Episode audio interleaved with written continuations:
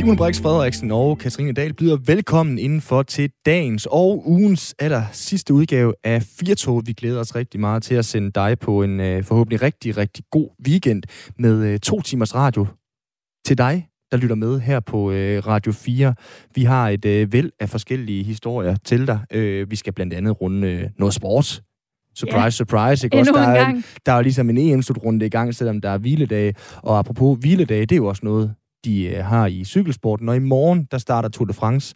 Så derfor øh, tager vi også lige et kig på en af de, øh, synes jeg i hvert fald, lidt mere interessante historier fra, øh, fra den del af sportens verden, når vi taler med øh, Brian Holm. Så skal vi også øh, forbi øh, noget, der er vel for, var det to somre siden, før der var noget, der hed corona og alt muligt, var sådan lidt af en... Øh, morderisk trend, fordi at øh, der kald- kastede folk simpelthen med sten fra øh, motorvejsbrugere. Det tyder lidt på, at det ulmer lidt igen med den slags øh, kast. Er det ikke rigtigt, Katrine? Jo, det, er- det er simpelthen blevet en trend i Sverige nu, i Skåne, i, på strækningen mellem, øh, mellem øh, den ene del af Danmark og så øh, mod Bornholm. Ja.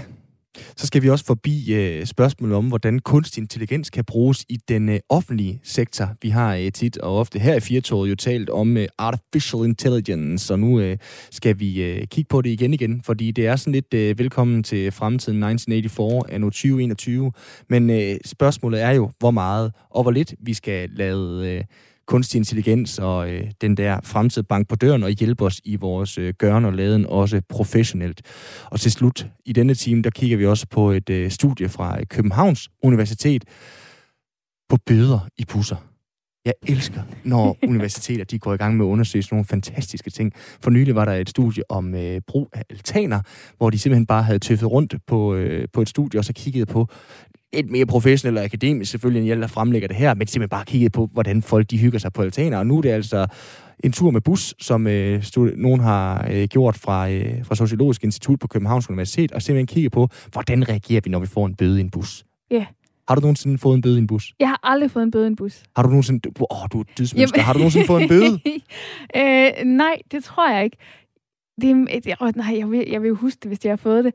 Øh, nej, Det det, har jeg, jeg, har, jeg tror, jeg har været tæt på en gang, men hvor... øh, hvor, hvor at, øh, jeg tror, øh, jeg, jeg var heldig, at, at det, det var lige en god dag, og, og, øh, og hende, der skulle... Jeg, jeg, jeg, jeg ved ikke, hvad der skete. Jeg tror måske, jeg havde glemt at købe en billet, eller også var, havde jeg ikke internet til at købe billet. Eller sådan. Jeg, har, jeg, jeg har altid en billet, og så lige den Ah. ene gang, hvor, at, øh, hvor min mobil løber tør for strøm, så, øh, så kommer der en. Og, øh, og jeg kunne så nå at lade den op, og så kunne hun komme tilbage igen, og så var det alt vel. Så øh, det var, der var ikke noget problem der. Men, øh, men det kunne jo have gået galt. Jeg har næsten fået en bøde. Var det var, det, var, det, var, det sådan, nej, var det sådan, du formulerede det? Det var det, det næsten stå på din gravsten. Det er fantastisk, Ja. ikke også der? Ja. Men det er jo, de er jo nogle søde mennesker derude. Altså, Jamen det er jo. Ja. Der findes rigtig mange søde mennesker, og nogle af dem er også øh, kontrollører. Ja. øh, det må vi bare øh, sige. Nu har jeg jo kørt en del med tog det sidste lange stykke tid, og der er jo folk, der nogle gange prøver ligesom at springe over, hvor gæret er øh, lavest, og ikke købe en billet, simpelthen. Ja. Der. Og de får øh, prompte en, en bøde af togpersonale, sådan må det være. Men jeg synes, det er, det er da en smuk historie om den barmhjertige samaritaner, og så den døde mobiltelefon. Det er virkelig øh, nyt og gammelt, der, øh, der mødes. Jeg har næsten fået en bøde. Nå, jamen, øh, det kan være, det er dit nytårsforsæt næste år, at du skal have en bøde. Nej, det vil jeg godt nok helst undgå. Det er næsten, det er da næsten nødt til at være. Katrine, jeg synes bare, at vi øh, ruller firetoget i gang, så øh, vi kan få noget god radio til øh, lytterne og til dem, der lytter med her på øh, Radio 4. Klokken den er 9 minutter over 3. Det er den 25. juni, og det betyder faktisk, at øh, det også snart er øh, ferietid. Så vi øh, sænker skuldrene, vi øh, skænker en kop kaffe, og så ønsker vi dig en rigtig, rigtig god fredag eftermiddag, forhåbentlig i selskab med os i øh, de næste par timer her på øh, Firtoget. Rigtig hjertelig velkommen indenfor.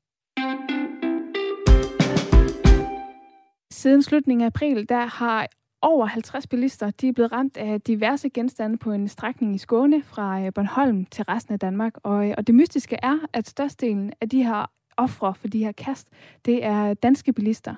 Og i et af de grælste tilfælde, der var det faktisk en 70-årig mand, som, øh, som fik slynget en sten gennem bilruden, som ramte ham i ansigtet, hvilket har givet ham øh, store ansigtsskader og, og gjort ham blind på det venstre øje. Gerningsmanden eller gerningsmændene er, er fortsat på fri fod, og svensk politi de har stadig ikke noget motiv til, hvorfor det netop er danske bilister, bilister som udsættes for de her mystiske kast på motorvejen i Sverige. Bent Jesse Nielsen, velkommen til.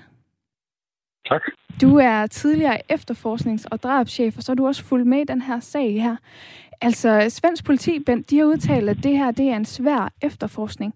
Hvorfor er det det? Ja, det er der er mange grunde, og de har fuldstændig ret. Men øh, primært fordi sådan noget som motivet er jo rigtig svært at få øje på her. De klassiske motiver som hævn, jalousi, øh, profit, sex og den slags, det er jo helt indlysende ikke til stede. Så vi arbejder formentlig med nogle øh, motivfaktorer som sådan noget som spænding, fanatisme. Altså, vi har set det før med den slags sager. Altså, spænding, det kunne være noget med, at den eller de, der gør det her, siger, at det er os, der, der skaber uro og frygt i befolkningen. Det er os, der leger kispus med politiet. Det er os, de skriver om. Det giver et kick, som man nogle gange ser, når spændingsmotiv får folk til at gøre noget.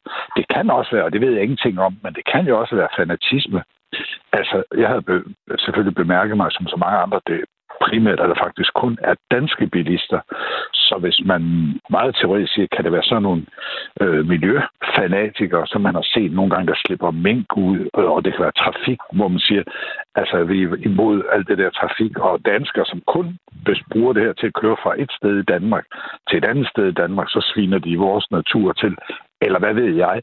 Men for mig at se, er det de, øh, er det de motiver, man, man, man, man må kigge i. Og så er der selvfølgelig det, at det ikke er en, en forbrydelse, hvor man ligesom er tæt kontakt, som et voldsag, en røverisag, en voldtægtssag, et drab, hvor, hvor gerningsmand og offer tæt på hinanden.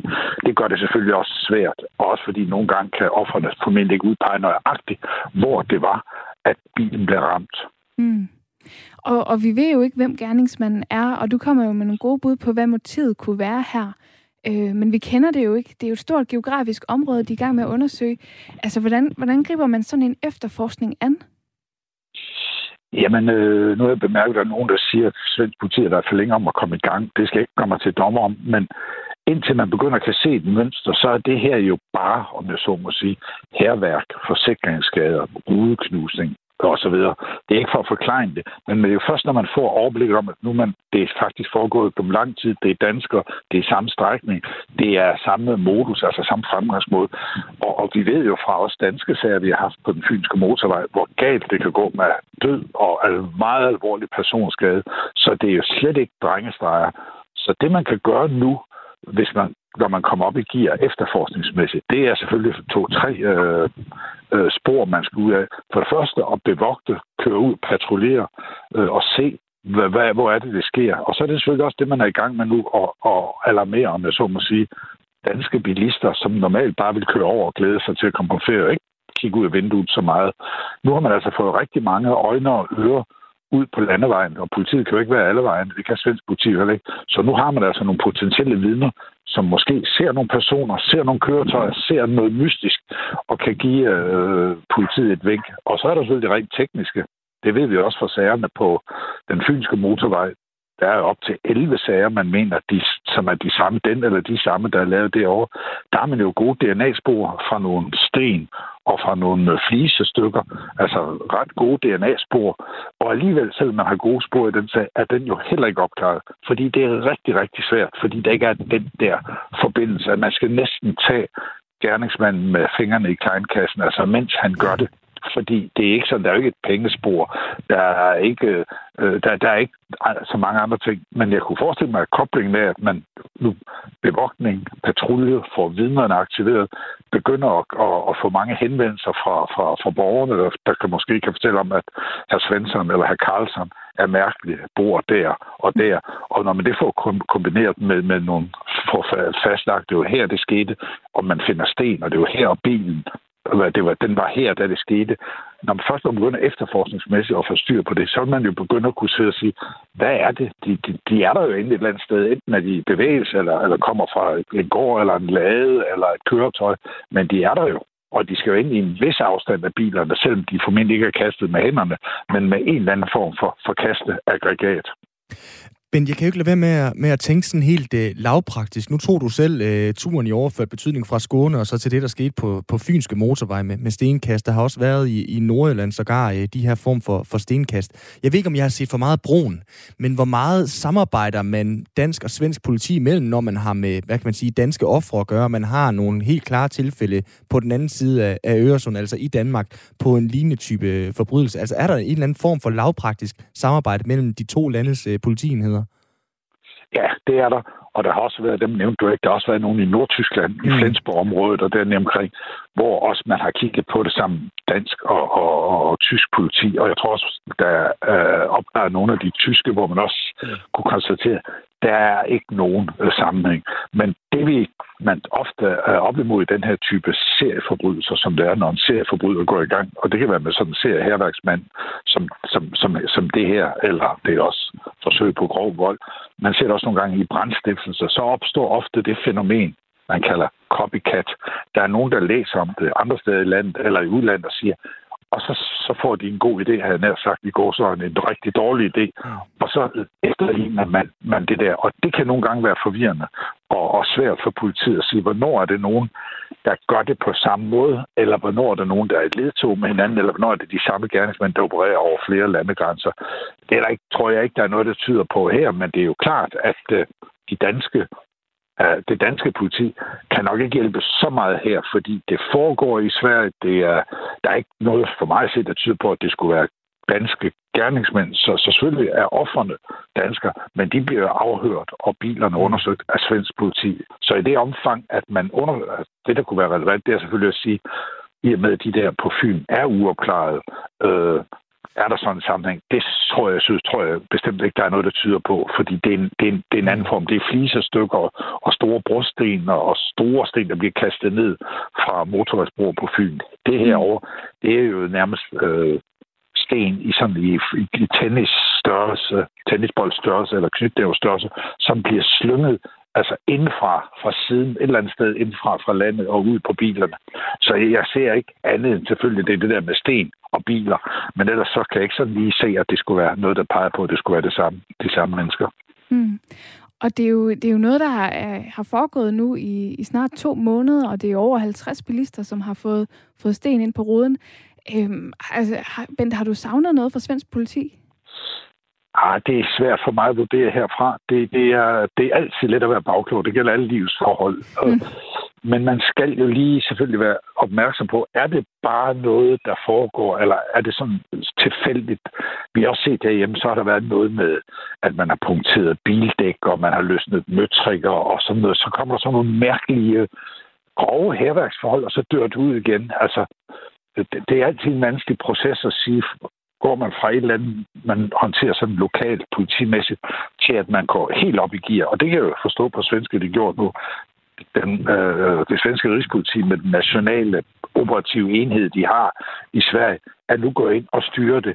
Og det betyder også, at man kan begynde helt anderledes at kigge på mistænkte. Hvem bor der med?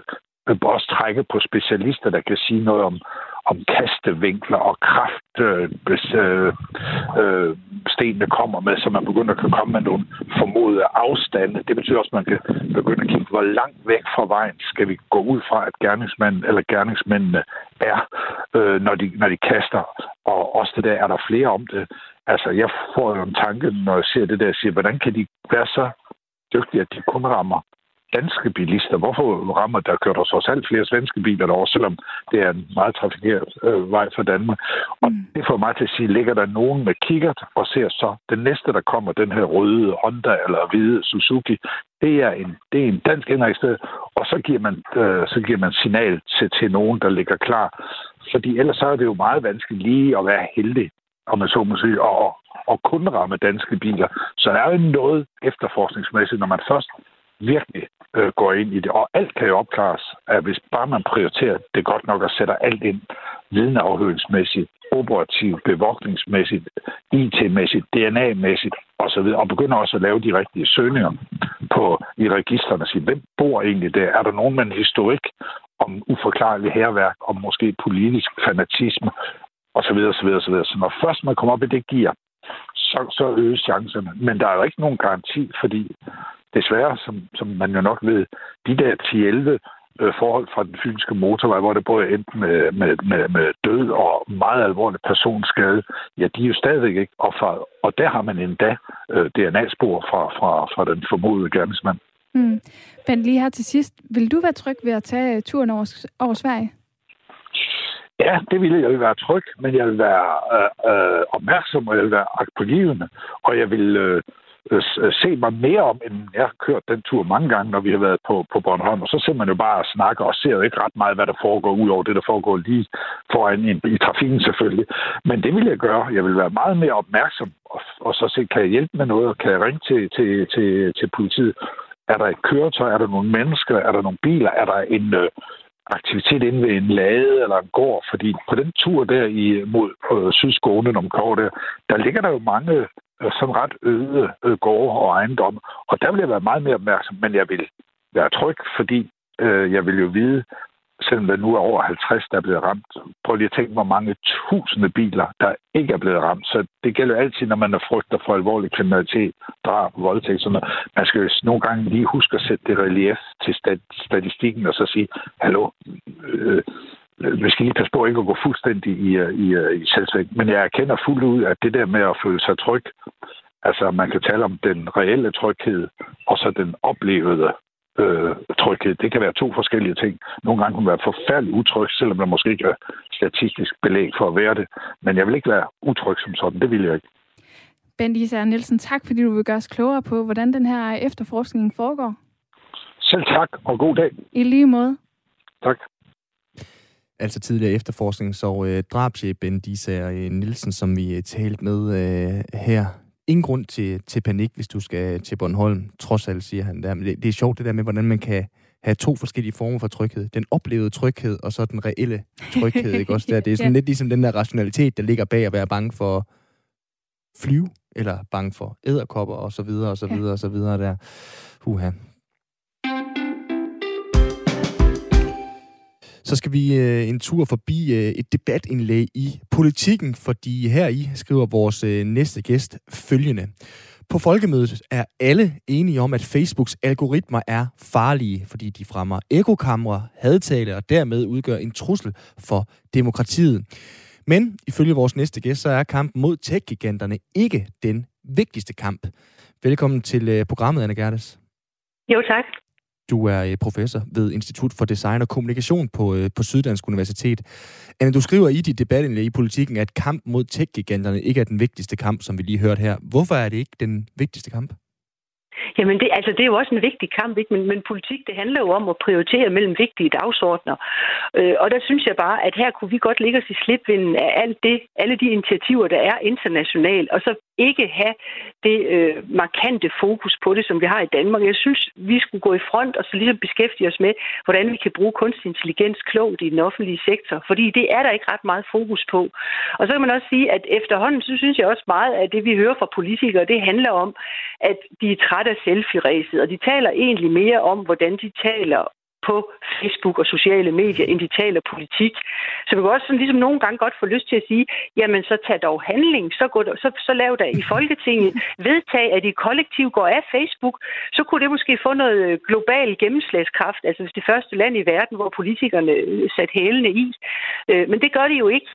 Og så, og så er der også det problem ved det, at når vi så fokuserer så meget på tech-giganterne og kunstig intelligens, så hyper vi også kunstig intelligens evner ud over alle grænser. Øh, fordi vi glemmer lidt, at, at kunstig intelligens, som sådan er drevet af data, det skal jo så have rigtig mange data for at virke nogenlunde, og det er der jo rigeligt af på, på, på de sociale medier og, og på nettet generelt.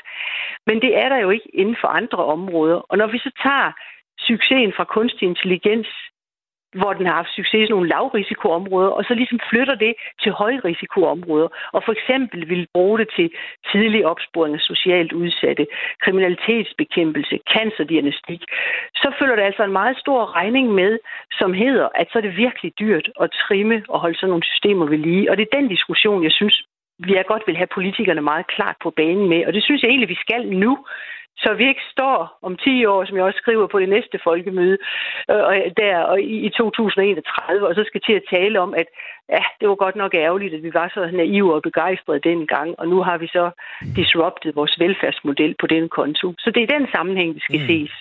Ja, det kan være, at de stadigvæk tager selfie om 10 år til folkemødet. Det skal jeg ikke øh, kunne sige, trods alt. Øh. Anne, jeg skal bare lige have, jeg har bare lige brug for sådan at forstå, øh, hvad skal man sige, øh, helikopterperspektivet i det her. Fordi når du så taler om, at kamp mod tech ikke er den vigtigste kamp, men stadigvæk en vigtig kamp, og så på den anden side den her lidt disrupten af, øh, af, af den offentlige sektor og, og brugen af, af kunstig intelligens der, altså er det en, en både-og-snak, du har fat i, eller er det en enten-eller? Altså, jeg synes, som jeg ser det lige nu, så vil jeg meget gerne have, at hovedfokus øh, rykket over på at tage den snak om, hvordan vi bruger kunstig intelligens klogt i den offentlige sektor. Fordi der, det er der ikke ret meget styr på internationalt. Og, og, og det vil selvfølgelig også lidt, ligge lidt lov på, hvor meget vi så er i front i, i, i forhold til det her opgør med tech-giganterne. Men der ser jeg også sådan lidt på det, at det er jo et, et opgør, der er i sted, er i gang globalt.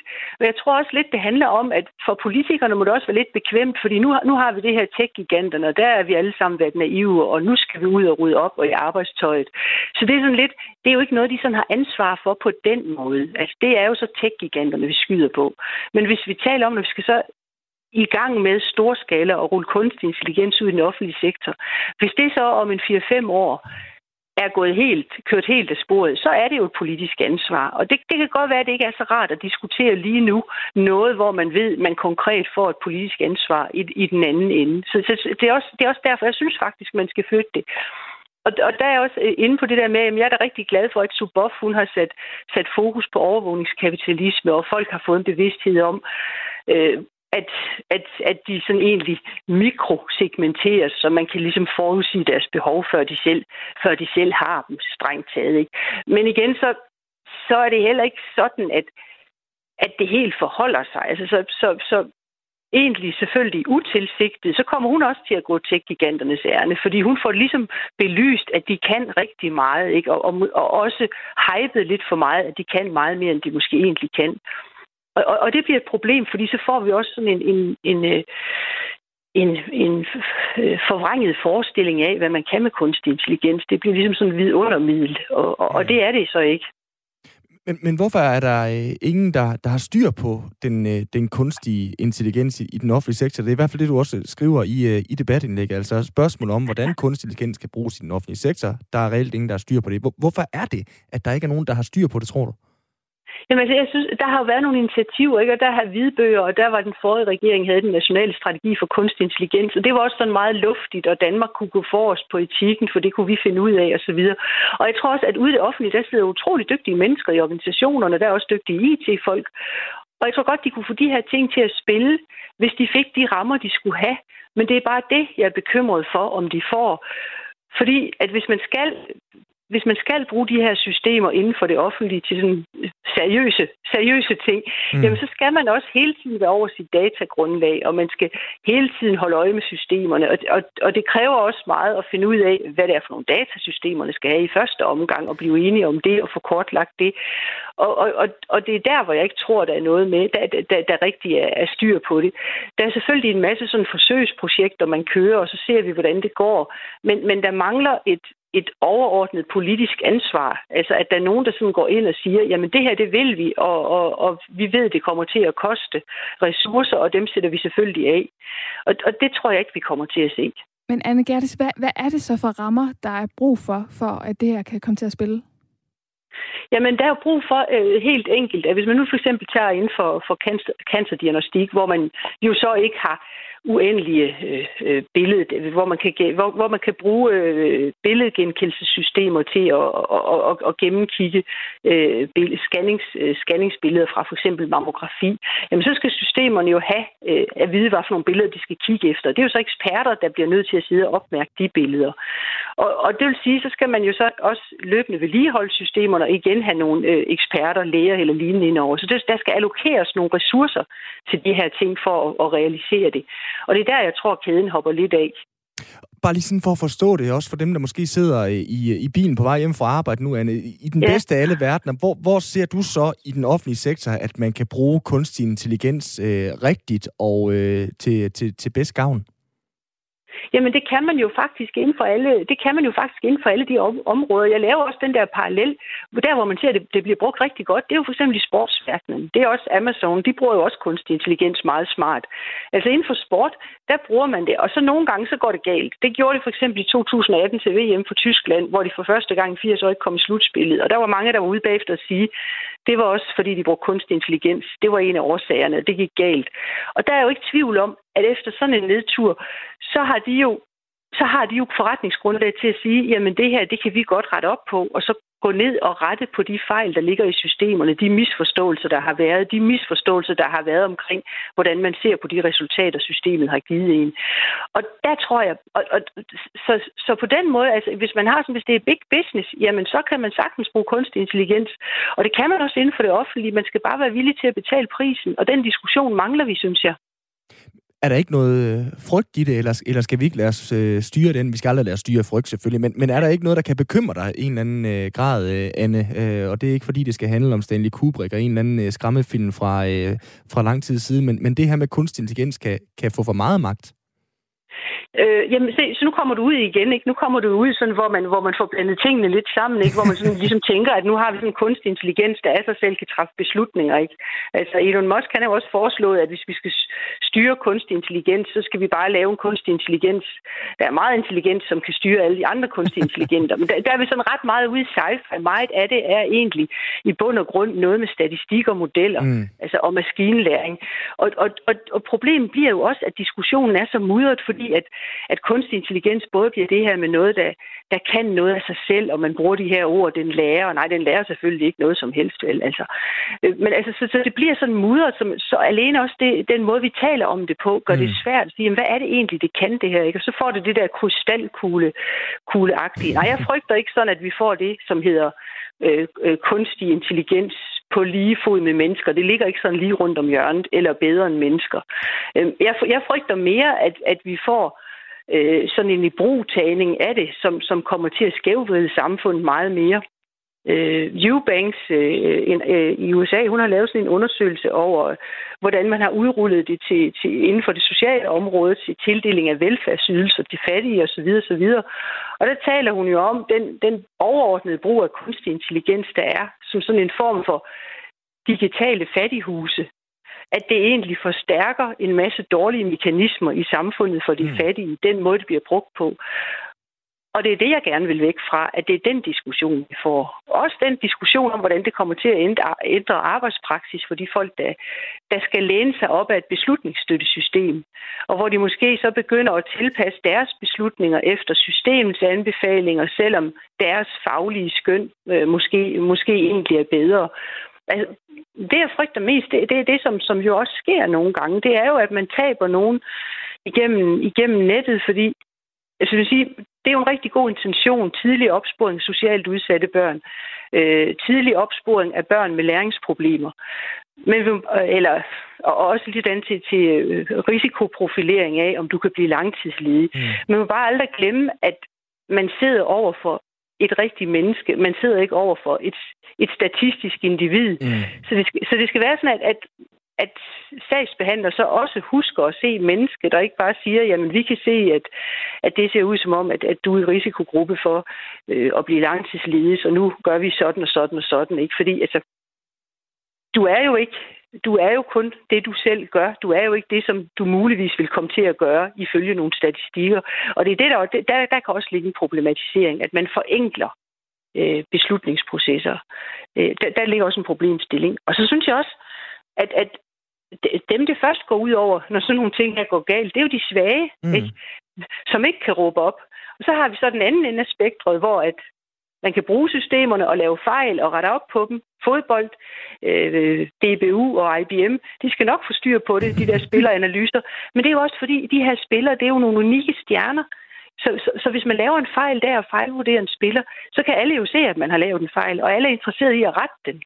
Og der ved jeg bare ikke, om det offentlige så også har viljen til at, at rette de fejl, eller i det hele taget opdage dem. Altså hvis man fejlaktiverer øh, en, en person, eller fejlvurderer forældreevnen hos en enlig far, har man, så, har man så viljen til at gøre noget ved det, eller i det hele taget til at opdage det. Mm. Altså så, så fejl kan ligesom også sådan ligge og accelerere i sådan nogle systemer, uden man nogensinde opdager det, fordi lige nu der opdager vi jo heller ikke øh, altid, når vi laver, når vi laver fejl øh, over for svage borgere.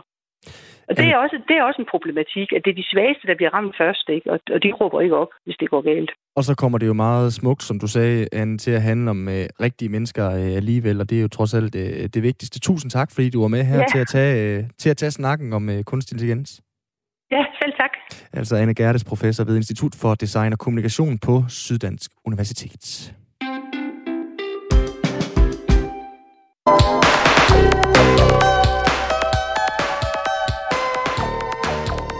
Hvad, hvad siger den lyd her dig, øh, Katrine?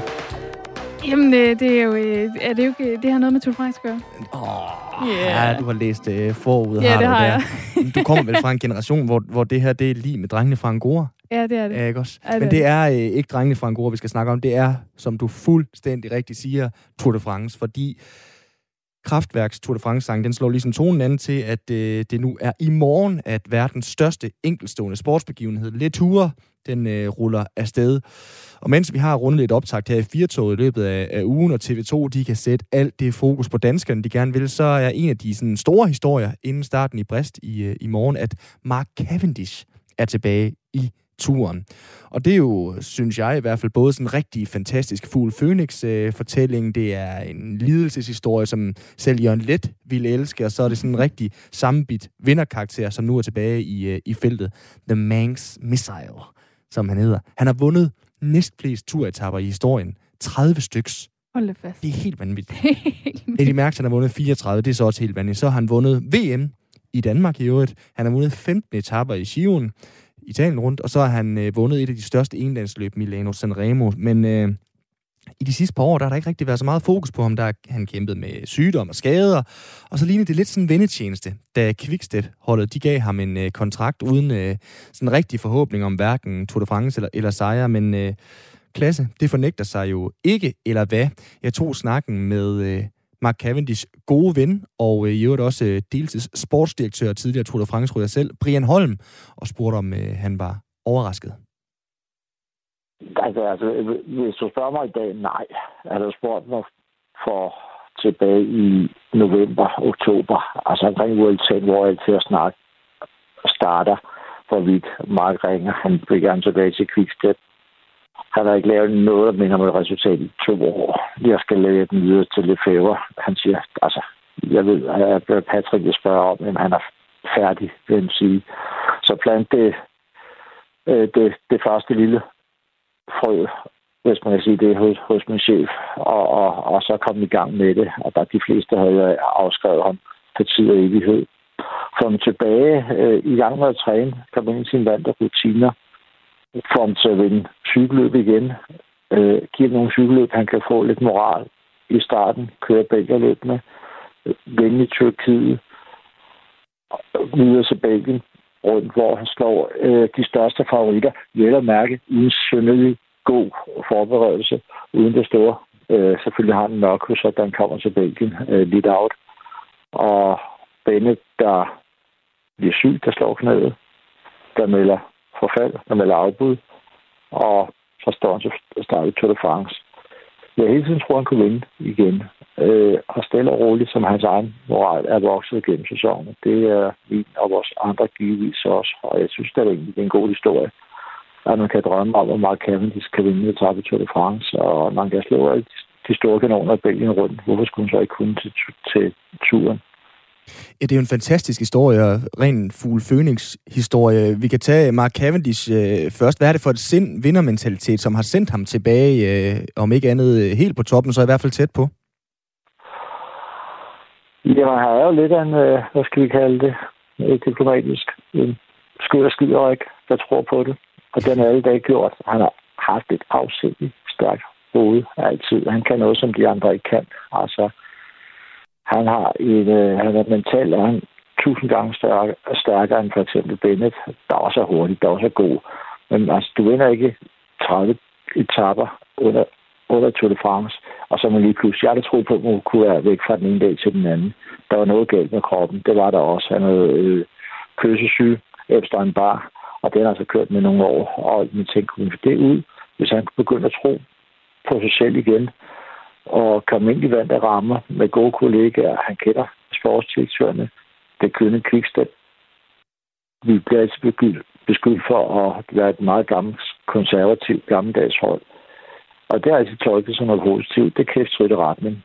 Der er ikke så meget plads at snakke udenom. Øh, min chef, han er han kan være en skov for en skov. Man ved, hvor man er ham, i sygt, det går dårligt. Så får man et par, par opkald, hvor man nok skulle have lavet telefonen væk nogle gange. Og det fungerer godt for nogen og dårligt for andre, men det, under de vilkår er, at Mark han kører bedst. Og på den konto havde jeg så regnet med, at han, det kunne måske lade sig gøre. Det var med også måske lidt umuligt projekt, men det var også et projekt, der ikke kostede noget. Det var et projekt, man ikke kunne miste noget på. Øh, allerede i, det var under coronatiden, da, da det var på højeste, at øh, der kunne en kvikstep skrive på mark. Og det var første gang, man målte i Belgien var første gang i en historie overskyggede corona. Det var, at Cavendish kom tilbage. Mm. Og så derfra skulle hun så til at vinde igen. Så det var, det var, det var lidt en eventyrfortælling, der gik i gang. Ja, det er jo det. Og hvad, hvad er det, I har kunne, øh, kunne give ham? Jeg hører, hvad du siger her, øh, Brian, fordi det lyder jo både som om, at der er pisk og gullerød, og det er det, han har haft øh, brug for, uden vi skal gøre det til en decideret psykoanalyse. Men, men er det hemmeligheden, tror du, at, at I har givet ham både losset bag i, men også øh, trygheden? Ja, altså jeg siger, nu, nu vil jeg aldrig påstå, at vi har et system, der hvis der er 30 rytter på et hold, vi er jo godt klar at det ikke passer til alle. Der, der er det måske nogen, der finder sig bedre til rette på andre hold, fordi vi har vores system, for det nogle gange er. Men når jeg kører, jeg sender på andre hold, lad mig komme med et eksempel, hvor jeg har set, at han sidder og spiser aftensmad med en monster med det her store ind på. Monster kan skætte på, der er energidrik. Og jeg kigger, altså der er to ting i det. Et, synes jeg ikke, man spiser Altså, man spiser ikke med kasket på. Når man sætter sig ned, tager man hatten af. Har jeg ret? Den første ting, det var en grund nok til at bede ham at smide den øh, øh, kasket langt væk, altså baseball cap. To, det ikke er holdets sponsorer. Så spørg en af sportsdirektørerne, hvorfor de ikke beder ham tage den af. Øh, der var ikke nogen, der tog at sige det til ham. Der var simpelthen ikke en på holdet, hvor han kørte før, der tog at sige til ham, at han, skulle, han ikke må spise med hat på, og slet ikke med, med en af holdets sponsorer. Jeg garanterer for, at hvis det havde været også, så jeg taget kasketten og kyldet ned af vinduet. Og hvad sagde han til det? det, det, det øh, nu skete det ikke, men, men jeg vidste, der var også. Hvis, hvis jeg var kommet ind og set en af mine rytter sidde med en anden, anden sponsor på, end der var til holdet, og, og, og altid, hvis de spiser med kasket på, så er den altid, det, det synes jeg ikke, man gør. Øh, jeg synes, ved, ved aftensmaden, der så man have, så have det af, og, og, og baseball caps og så videre. Men, men det, jeg tænker, når, når rytteren bliver større end holdet, som Mark har været på de andre hold, det har han så ikke forstået. Han, han skal have nogen, der giver ham en losing nogle gange, og øh, om der bærer eller til, og hvor han vil. Hvis han ikke retter ind, så kan han tage bussen hjem. Og det har Mark det bedste under. Og, og det, det, giver, det slår nogle knister nogle gange. Øh, lidt mere end det. Øh, jeg har haft et langt forhold til, til Mark, der, der, der snart 15 øh, år tilbage. Og det, det skal give nogle, nogle med mark nogle gange. Det kan godt være, at vi har nogle gange tre måneder stille hvor vi, fordi vi bliver uvenner. Men, men når vi er mest uvenner, så er vi også gode venner alligevel. Ja, det er og så ringer konen, så ringer konen altid Peter og siger, tag nu sammen, begynd at snakke sammen. og det, det er ligesom et godt ægteskab. Det er det, der, det fungerer bedst. Og han har det bedst. Og det er jo det, der et eller andet sted også er, er fantastisk ved den her historie, fordi I jo har det, det forhold, jo øjensynligt har, når vi kigger på det udefra, øh, Brian. Var der noget i dig, der frygtede, åh oh, nej, ikke en eller anden afdanket svanesang for Mark Cavendish, som smadrede hele hans eftermæl, da du troede, da han steg tilbage på cyklen? Du har ikke sagt noget forkert. Jeg det. Ja, ja, for fanden. Jeg var, altså, der, der var alt nu gik ikke med, så nej, tænkte du set. Øh, jeg tænker, det, det kan sgu meget godt blive en rigtig dårlig historie. øh, øh, men der er også måske en lille del. En, der vil faktisk køre gratis, der vil sætte hele butikken, der lovede mig, jeg Brian, jeg skuffer dig ikke. Han er ikke til at give ham en chance, og så også sætte det, der siger mere på spil. Det var næsten også for nemt at sige nej. Så jeg er glad for, at han fik chancen. Betyder det noget for dig, men også sådan for cykelsporten generelt, at øh, de her karakterer, store karakterer, de gør et, et så ærefuldt forsøg, som Mark Cavendish jo ansynligt har gjort, og man kunne jo også sige noget tilsvarende om, om Froome, det her med, at de rent faktisk prøver at gøre cykelsporten ære ved at, ved at stille op og køre en vis lægemstil ud af bukserne? Ja, det tænker jeg. Altså, det, det er nogle... Altså, de her cykelrytter på det niveau, de, de har lavet noget, det vil sige, som, som vi andre ikke er. Øh, det er jo ikke bare Froome og Cavendish. Det, vi havde da Martin for et par år siden, mm. der, der spillede med af Marchat. Altså han går 90 grader resten af Tour de France i, i 10 dage. Jeg ser ham ikke, ikke lodret på et tidspunkt. Han kommer til Paris og brækker ryggen tre steder. Og bliver ude i Tour de France, vil jeg mærke, ikke? Øh, så, så de, de er lavet andet stof, og, og, og det er også derfor, at, at rytterne tit og ofte bliver til de her helte, som de er. Man, man kan lige Froome eller ej, og det er en god historie, synes jeg også, han er kommet i. Han kommer nok ikke til at vinde Tour de France i år, okay. men han gør det i hvert fald forsøget, og han er på vej tilbage, og det er lige før efter, øh, han har skiftet hold, holder mere af ham, end han var så suveræn. Så, så, så, vi kan også godt lide, når de er helte, de knækker, og så de bygger, de kommer tilbage igen. Det, det er en god fortælling, synes jeg. Nu er jeg ikke så bange for, at hvis du øh, ender med at tage til Frankrig, Brian, at du så beder ham om at tage kasket af og så videre, Mark Cavendish. Men et eller andet sted, altså følelser og topsport, det er jo ikke sådan typisk ingredienser i den samme øh, cocktail. Vil det alligevel betyde noget for dig som menneske, Brian, at Mark Cavendish han gennemfører årets Tour de France? Jeg tænker, hvis, hvis uh, Cavendish, altså jeg tænker, at Cavendish, hvis han vinder en etap, det svarer måske til, hvis Bennett vinder fire. Mm. Sådan en god historie vil det være. Og øh, hvis han gennemfører eller ej, der må jeg så må jeg være at sige, det, det ændrer ikke meget på min hverdag. Øh, okay. Succesen, den er hus som vinder. Nej, jeg tror, at han tab. Han har vundet Chateau to gange allerede. Der vil nok fokus. Tredje gang. Og øh, selvfølgelig krydser jeg fingre for, at, at han vinder. Men, men øh, hvis han ikke gør, eller hvis han vinder tre etapper, det, det må jeg sige. Min, min hverdag laver der ikke meget, meget op på. Mm. Men øh, glad det bliver jeg. Men, men øh, der er også andre danskere, til start. Selvfølgelig betyder meget noget helt specielt. Men, men, men når danskerne vinder, så bliver man også glad. Man skal huske på, hvor, hvor meget det betyder dem og for resten af deres liv, hvis de vinder en mm.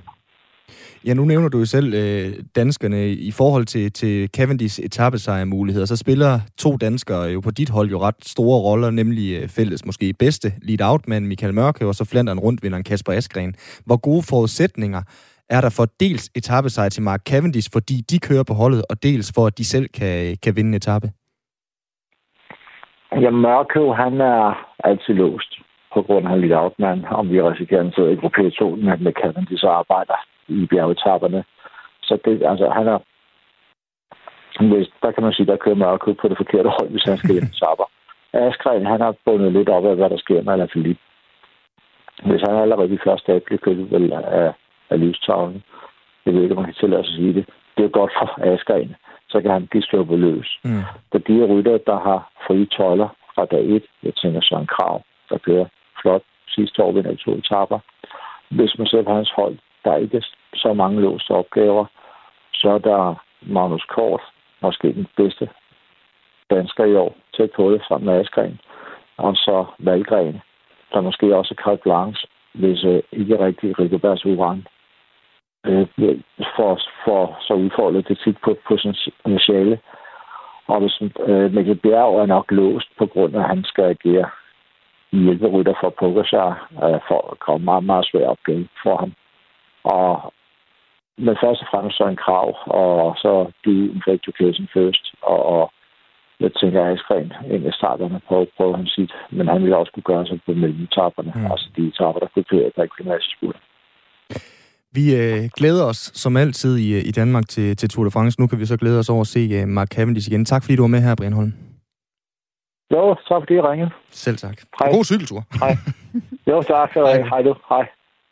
Ja, det var simpelthen grunden til, at vi skulle interviewe Brian Holm nu, det var, at han skulle lige ud og have øh, sin øh, cykeltur. Også en af de øh, få eks-cykelrytter, der stadigvæk holder sig sådan rimelig øh, godt slank, må vi sige. Der, der er lidt øh, anderledes, øh, hvad skal man sige, efter landskaber af, på Bjarne Ries og på Brian Holmsen i deres øh, mere eller mindre kødfulde ansigter. Men det prøv at høre, hvis man har kørt op og ned ad bjerge i, jeg ved ikke hvor mange år, Man fortjener så, en god rødvin. Ja, det gør man præcis. altså. Så, så hvis man bor det meste af sit liv enten Schweiz eller Italien, så tror jeg altså også, at jeg vil skænke et ekstra, øh, et ekstra glas og smække benene op en, øh, en gang imellem. Her var det altså Brian Holm, vi, øh, vi talte med chef for øh, Mark Cavendish på Deconic Quickstep-holdet, og altså også mange år i Tour de France-rytter øh, selv.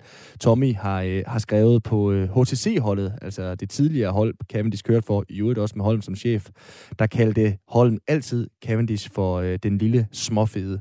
Og det øh, ansporede ham jo til en del sejre, må vi sige. Skal du se Tour de France, Katrine? Ja, det skal jeg. Det, øh, det kan jeg ikke komme udenom. Men det er jeg har en mand, som går helt vildt meget op i det, og så jeg kan nogle få navne. Øh, og jeg følger ikke med resten af sæsonen, så det er nemlig den første uge, hvor man lige mm. kommer i tanke om, at ja, han vandt måske også noget sidste år, og han kan nok også noget. Ja, det er fantastisk. Ja.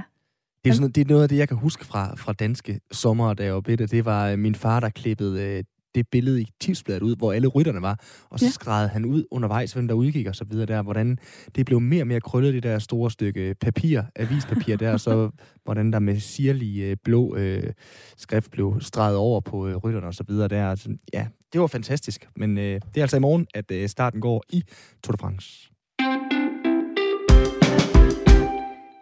Simon, har du nogensinde fået en, øh, en bøde i bussen? Nej. Nej, det har, det jeg har ikke. du ikke. Det har, jeg har aldrig fået en bøde i en bus. Jeg har fået masser af bøder, men jeg har aldrig fået en bøde i en bus, heldigvis. Har du fået bøder ja, i, i andet transportmiddel? Øh, ja, jeg har fået bøder i, i bil, dels for at køre for hurtigt, dels for ikke at parkere den på steder, hvor jeg synes, det var fint at parkere, men det var loven ikke egentlig.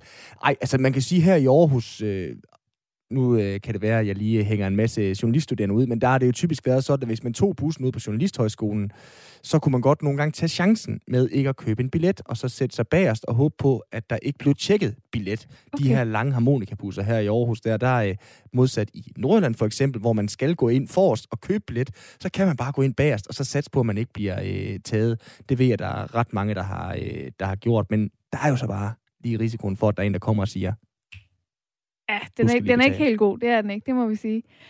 Grunden til at spørge, det er, fordi et nyt studie fra Københavns Universitet øh, har forskere filmet 40 passagerers møde med billetkontrollen, uden de har haft en gyldig billet, og så har de inddelt de her bødemodtagere og deres reaktioner i fem forskellige typer. Velkommen til dig, Camilla Bang-Fris. Tak skal du have. Du er Ph.D.-studerende ved Sociologisk Institut på Københavns Universitet. Camilla, kan du ikke øh, til at begynde med prøve at gennemgå de her fem forskellige typer af reaktioner, man kan få på at få en bøde? Jo, det vil jeg da gerne. Øhm, jamen altså, vi har, ja, vi har på baggrund af de her 40 øh, videooptagelser, som du siger, identificeret fem forskellige typer.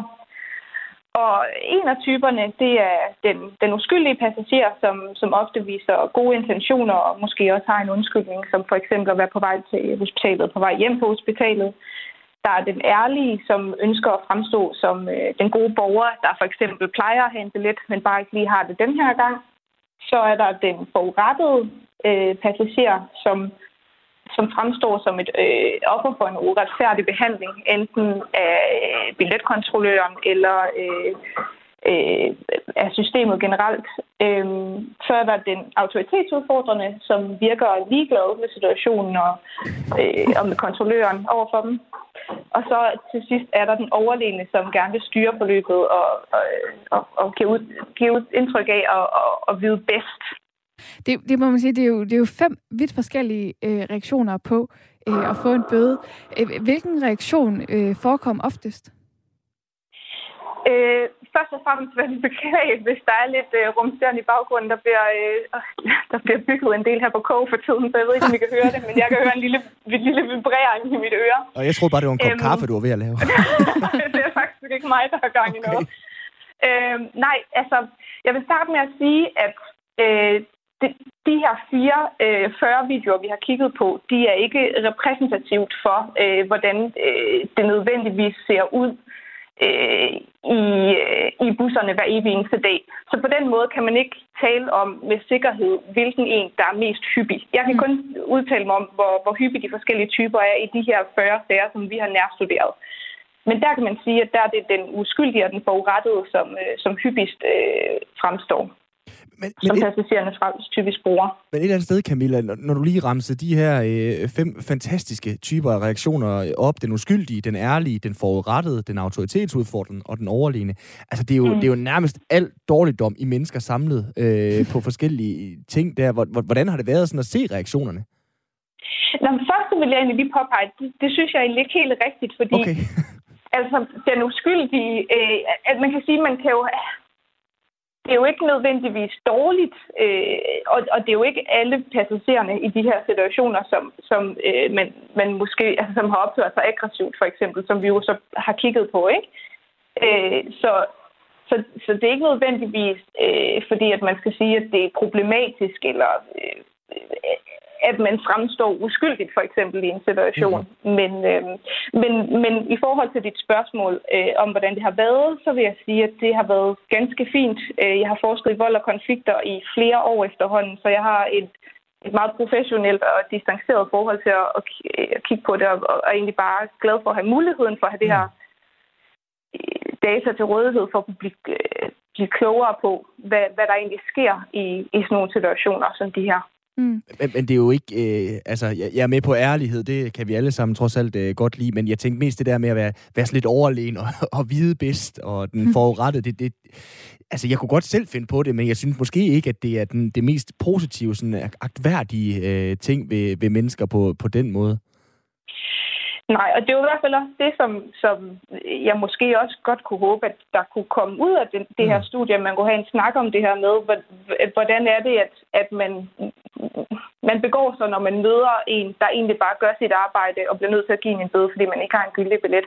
Og så kan der jo være rigtig mange gode grunde til, at man ikke har den billet, men, men det er jo nu engang billetkontrollørens arbejde at, at, at vurdere, om den er gyldig eller ej, og hvis den ikke er, så ja, så er det, da, det er da påfaldende, at der, at der så er nogen, der, der, der, der vil gøre en, en brav indsats for stadigvæk at undgå at, at tage imod den der bøde. Ikke? Mm. Hvordan har I, I har jo så lavet de her 40 film, men hvordan har I sådan helt lavpraktisk gået til værks i den her undersøgelse? Ja, Jamen altså, det er, jo, det er jo, som du siger, baseret på videooptagelser, og de kommer fra øh, kopskameraer, som billetkontrollører, de har siddende på deres øh, uniformer i, øh, øh, i, i, i forbindelse med deres arbejde.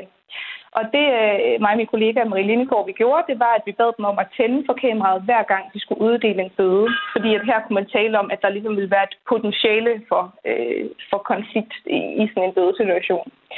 Og så har vi indsamlet, øh, letkontrollørerne indsamlet over 1200 rå klip. Og øh, til det her studie, som vi taler om nu, der har vi så øh, valgt 40 øh, situationer, som vi har analyseret i dybden. Mm. Og, og det vi så har gjort, det er altså helt systematisk og kronologisk at sidde og kigge på, hvordan at øh, kontrollørerne, øh, undskyld, passagererne, de, de, de ligesom verbalt og nonverbalt øh, fremstår. Øh, og i den forbindelse så har vi også valgt et, et udsnit af, af videoer, som som, som har en, en bred skare af passagerkarakteristika, øh, og, og, og også med forskel i, hvor, hvor konfliktuelt det var for det helt minimale øh, konfliktniveau til de helt slemme eksempler, hvor at øh, passageren øh, bruger vold. Mm. Og, og I er jo kommet frem til dem her fem forskellige typer af, af reaktioner, man kan få, få øh, på mm. at få en bøde. Øh, er der noget, I mangler at få svar på efter det her studie? Altså, ja, øh, helt konkret i forbindelse med, med, med de her øh, møder øh, mellem passager og billetkontrollører, så mangler vi at gerne kigge på fremadrettet, hvilken rolle øh, medpassagerer de kan spille i de her konflikter. Fordi at generelt så har vi øh, den forskningsgruppe, jeg er en del af, kigger øh, har kigget på øh, det, man kan kalde bystanders øh, betydning for øh, faktisk at eskalere eller en deskalere en, øh, en, en, en konflikt eller en situation, der potentielt kan udvikle sig til vold. Så det er noget, vi rigtig gerne vil kigge mere på. Mm. Øh, hvad, hvad kan I bruge studiet til?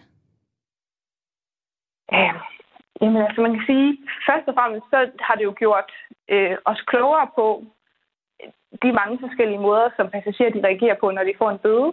Og det gjorde os klogere på, øh, hvilke sammenhæng der er med, om de så også kunne, kunne finde på at, at blive mere aggressive i deres øh, adfærd.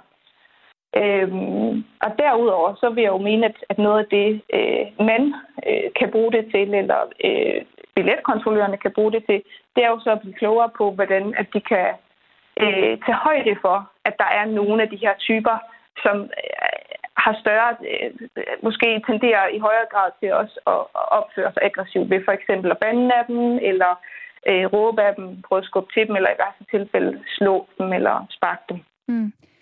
Lige her til sidst, Camilla Bang-Fris, har du, øh, har du nogensinde selv fået en bøde? Ja, det har jeg. Jeg, fik det, det, jeg håbede, jeg blev stillet et spørgsmål.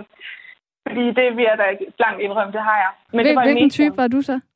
Jamen, det er sjovt. Det, det er øh, måske 10 år siden nu, så jeg ærligt må jeg indrømme, jeg er lidt i tvivl, men jeg tror, jeg kan huske, det var på vej til Københavns luft, øh, Lufthavn, øh, og jeg var ikke bevidst om, at man skulle have ekstra zoner derud til.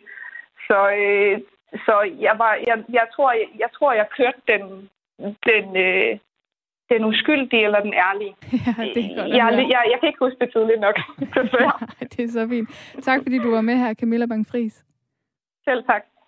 Camilla Bang-Fris, der var phd studerende ved Sociologisk Institut på Københavns Universitet. Og øh, med det, og uden forhåbentlig bøder, er vi øh, kommet igennem den første time af øh, denne udgave af Firtoget. Nu øh, slukker vi vores mikrofoner i fem minutter og giver øh, lyd og stemme videre til nyhederne her på Radio 4. Klokken den er nemlig 16.